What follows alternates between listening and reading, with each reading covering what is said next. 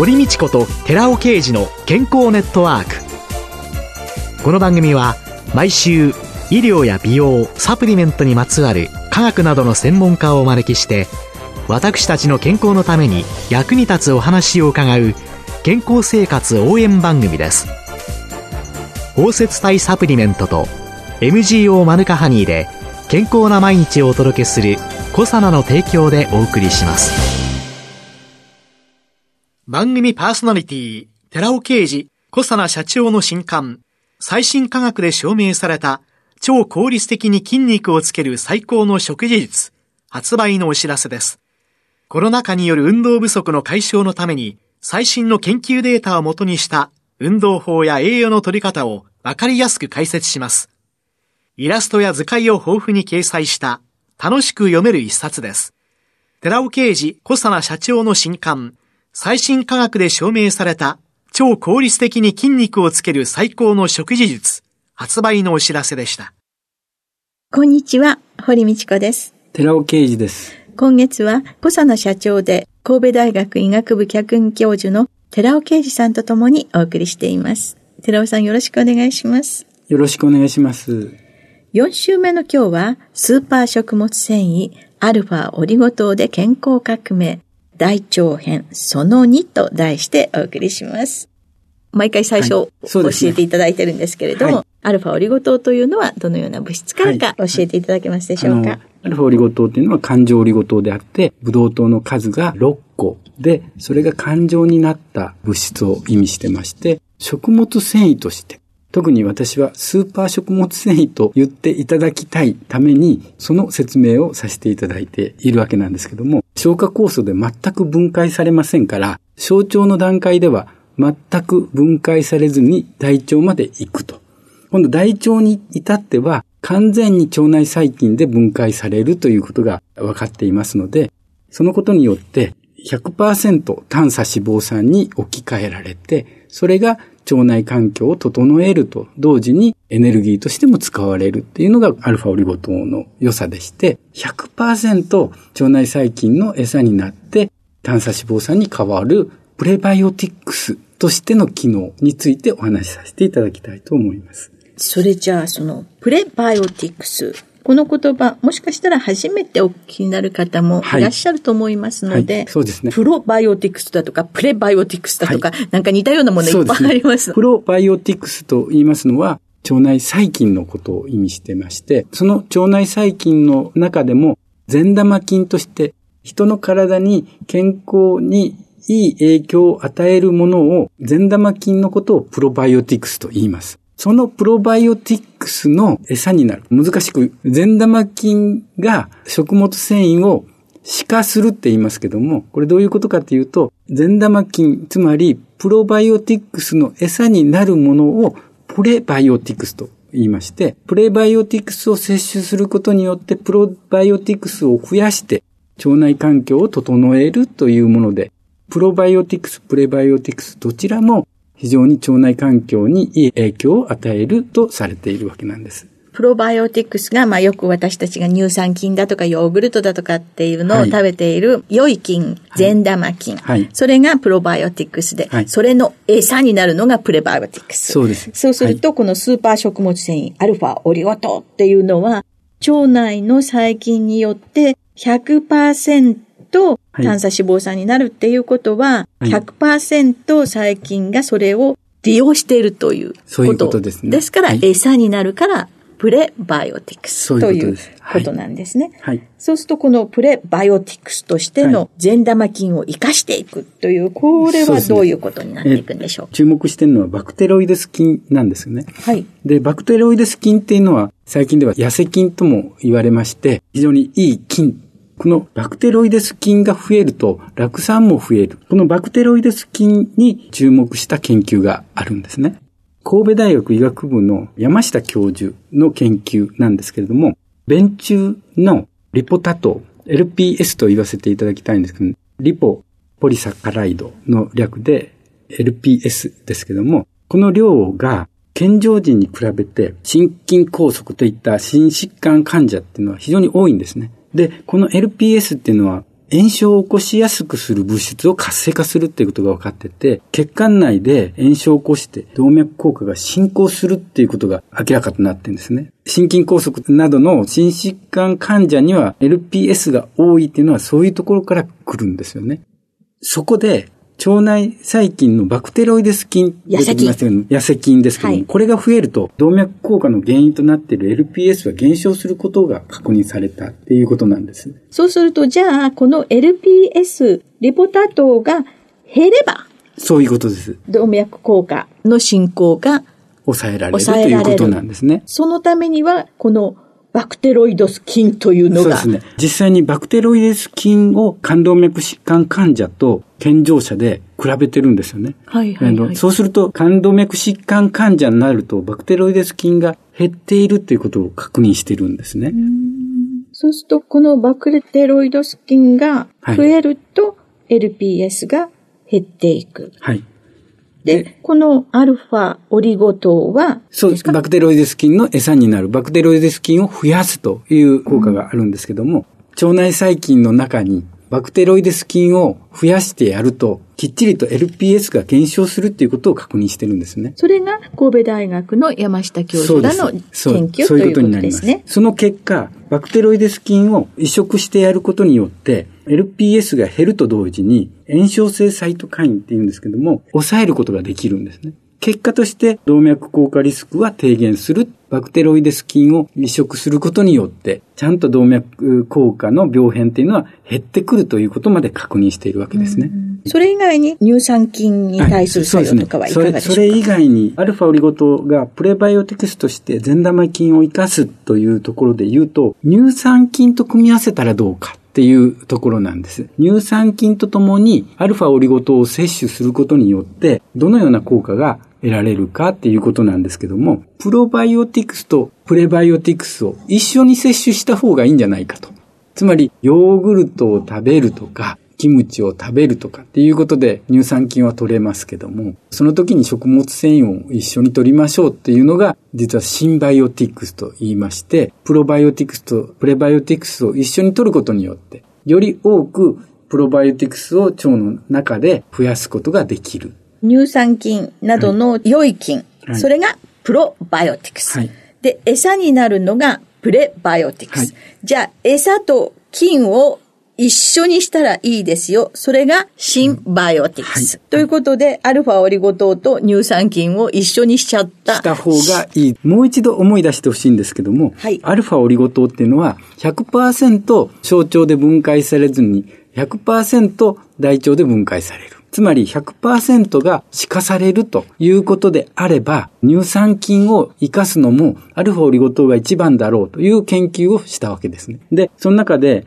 エンテロコッカスフェシウム菌って言って、これ乳酸菌の一つですけども、通常の乳酸菌っていうのは胃酸とか単純によって死滅してしまうので、腸になかなか届かない中で、この乳酸菌は非常にそういう胃酸とか単純に強いんですね。で、無傷で腸に届いて、腸の中でも増殖性が高いっていうものです。ですから、それを選んで、アルファオリゴ糖と一緒にしておくと、この乳酸菌は増えていきます。その増える量はいろいろとガラクトオリゴ糖とか、フラクトオリゴ糖とか、イヌリンとか、いろいろと試したんですけども、やっぱりズバ抜けてトップなわけですね。で、それに合わせて、乳酸菌っていうのは乳酸酸性菌ですから、乳酸をどのくらい出すかも見たところ、乳酸が出る量になるのも、フラクトオリゴ糖がまあ、それなりに出るんですけども、その倍以上、アルファオリゴ糖は乳酸を出すということが分かった。これが一つ目です。じゃあ他の乳酸菌はどうだろうっていうところで、一つ健康食品絡みで、非常に有名なところで言うと、有胞子乳酸菌ってあります。胞子の状態であって、非常に胃とか小腸を通過しやすい状態にあって、大腸に行って初めて外に出てくるというようなものですけども、これは非常に有用でして、皮膚の肉眼的な病変数が低減することが分かってたり、排便頻度が改善したり、不愛産物が低減したり、顔のニキビが減少したり、プロテインからアミノ酸吸収が促進されたり、いろんなことが分かってるんですけども、これに対しても、歯科性を見ましたら、アルファオリゴ糖がやっぱりトップで、そして乳酸酸性量もアルファオリゴ糖がトップ。じゃあ、今有名なプラズマ乳酸菌はどうだろうって、プラズマ乳酸菌、これ免疫細胞全体が活性化して、外敵に対する防御システムを整えるっていうようなところもあって、非常に注目されてますけども、これもやはりアルファオリゴ糖が歯科性ナンバーワン。そして乳酸酸性量も高いということ。ですから乳酸菌とアルファオリゴ糖の組み合わせっていうのが、シンバイオテキスとして非常に面白いっていうところを確認しているわけです。アルファオリゴ糖は腸内細菌の中の善玉の菌にはいい餌だということなんですね。そうですね。その他には何か菌は、はい、もう一つはやはり酪酸菌を取り上げたいんです。はい。で、酪酸をいかに出すかっていうのがすごく大事なので、酪酸菌はそもそも人の体持ってるんですけども、きっちりとより多く出す。酪酸菌を取り入れるという意味では、酪酸菌とアルファオリゴ糖を組み合わせるのがいいだろうということで、その酪酸菌の増殖がどのくらいアルファオリゴ糖で高まるかっていう検討をしましたら、乳酸菌と全く同様に、アルファオリゴ糖がやっぱり酪酸菌を増殖っていうのは一番でありまして、とともに酪酸酸性量もアルファオリゴ糖がトップであることが確認されたわけですね。本当にいろんなのの餌になっているということですよね。はい。で、その酪酸菌とアルファオリゴ糖を摂取した場合に、より興味深い話っていうのがありまして、唾液中の IgA、免疫グロブリン A っていうウイルスであるとか、病原菌であるとか、そういったものに対して防御する作用を持つ抗体ですけども、これを唾液中の IgA を増やすことができるということが確認されているわけなんですね。このメカニズムなんですけども、腸内の酪酸が増えることによって、交感神経節の受容体を介して、自律神経が刺激を受けて、その結果唾液中の IgA が増える。つまり、腸内で起こったことによって、口の中の唾液の IgA が増えるということが確認されているんですね。こういう研究ってどういうところに着目してこういうのを、やはり今、食物繊維に随分と皆さん注目してまして、えー、食物繊維、プレバイオティクスだから腸内環境を整えるとどういうことが起こるんだっていう研究が随分とされてくるようになったんですね。そこからですけども。じゃあ、免疫力を上げるそのメカニズムは何だろうっていうので、はい、いろいろな研究がされて、はい、唾液中の IgA が増えるという。はい、で、あと、私、どうしてもお伝えしたかったのは、酪酸が増えるっていうところは、もう一ついいことがありまして、はい、酪酸を作るときに、酪酸菌であるとか、この酪酸を作るのはバクテロイデス菌であるとか、酪酸菌が作るんですけども、酪酸を作るときに一緒に作られるのが水素なんですね。はい。ですから、酪酸が作られるときに4倍量の水素が作られているということがもうすでに確認されてるんですね。ですから、酪酸菌を利用して実際には水素ガスを作っていく。水素ガスは磁気のエネルギー源っていうような言い方もされてますから、エネルギー原料としての水素を見たときに、酪酸菌を利用するっていうことも検討されたりもしてるんですね。ああ、実際にはその人間の生態の問題ではなくて。そういうことです。はいはい。はい。そのように酪酸菌っていうのは水素を作るんだ。酪酸を作るだけではなくて、水素も作るんだっていうことが分かっているわけですね。でも、この水素って人の体でもすごく重要で、ミトコンドリアとか細胞内で発生する活性酸素、ヒドロキシラジカルっていうものは、ミトコンドリア機能を障害与えたり、細胞障害与えたりする。癌とかパーキンソンとか認知症とか難病の原因物質として、やはりこの活性酸素、ヒドロキシラジカルって知られてるんですけども、水素って一番小さな抗酸化物質であって、細胞内とかミトコンドリア内部まで簡単に透過してヒドロキシラジカルを水分子に変換するんですね。それが難病を予防改善させる効果を持つんですね。ですから、そこのところっていうのに注目した会社がありまして、乳業会社なんですけども、その乳業会社は、牛乳を飲む方が水素水を飲むよりいいんだっていう研究をしてるわけです。はい。水素がヒドロキシラジカルを消去するっていうのは確かなんですけども、水素水にその効果があるかどうか。っていうのをまず確かめてるんですね。はい、で、それ見ると、水素水を飲むと確かに瞬時に上がります。でも10秒程度で呼気から水素は消えていくわけです。というところに対して牛乳を飲むと、牛乳にはミルクオリゴ糖があります。そのミルクオリゴ糖から酪酸と水素が発生するので、そちらの方がずっとたくさんの水素を体の中に供給しているんだ。つまり水素水よりも牛乳の方がいいんだと言ってるんですね。まずは。そこに対して、ガラクトオリゴ糖を添加してるんです。つまり、ガラクトオリゴ糖も食物繊維でミルクオリゴ糖と同じように水素を発生するんですけども、ガラクトオリゴ糖の方が牛乳に含まれるミルクオリゴ糖よりもたくさん水素を発生するから、結果として水素発生量の高い牛乳を作ることができるという研究があるんですね。ということで、では挑戦しましょうと、私の方では検討したのが、ガラクトオリゴ糖とアルファオリゴ糖、どちらが水素を酸性量は高くなりますか？っていう検討したら、ガラクトオリゴ糖頑張ったんですよね。他のフラクトオリゴ糖とか、イヌリンとかそういったものに比べると圧倒的に高い水素酸性量を見てるんです。アルファオリゴ糖にはやはり勝てないんですよね。これは、このところ説明してますように、100%が全て歯化されるからっていうところに基づいているわけなんですね。そうすると、アルファオリゴ糖添加牛乳なんていうのが、商品としてそうです。出てくる可能性があるということですね。そうです。それはまたお話しさせていただきます。じゃあ、今週のお話、まとめていただきますと、どんな形になるんでしょうか？はい。今週は、先週に引き続いて、スーパー食物繊維アルファオリゴ糖大腸編ということで、その2の話としまして、プレバイオティクスとして善玉菌を活かすというところなんですけども、具体的にはバクテロイデス菌が増加するということで、動脈硬化を抑制する作用があるんだということをまずお話ししました。そして、シンバイオティクスとして、乳酸菌とアルファオリゴ糖を一緒に摂取すると、乳酸菌がきっちりと腸の中で増えていく。善玉菌を増やすということとともに、乳酸も増やすと。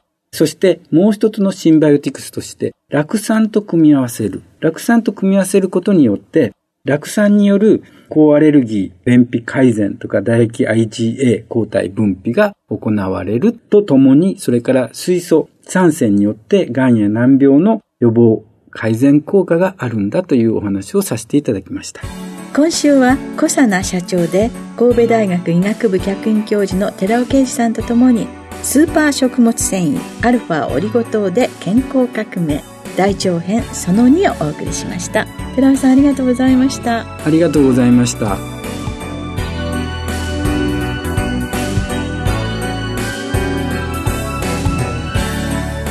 ここでコサナから番組をお聞きの皆様へプレゼントのお知らせです1日摂取量に制限のない新食物繊維アルファシクロデキストリン環状オリゴ糖に燃焼系アミノ酸といわれるカルニチンをプラスしブルーベリー味で食べやすくしたダイエットサプリ。コサナのピュアファイバーカルニチンプラスを番組をお聞きの10名様にプレゼントします。プレゼントをご希望の方は番組サイトの応募フォームからお申し込みください。コサナのピュアファイバーカルニチンプラスプレゼントのお知らせでした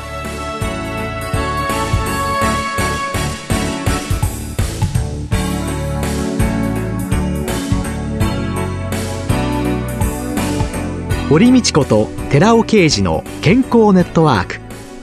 この番組は包摂体サプリメントと MGO マヌカハニーで健康な毎日をお届けする「コサナの提供」でお送りしました。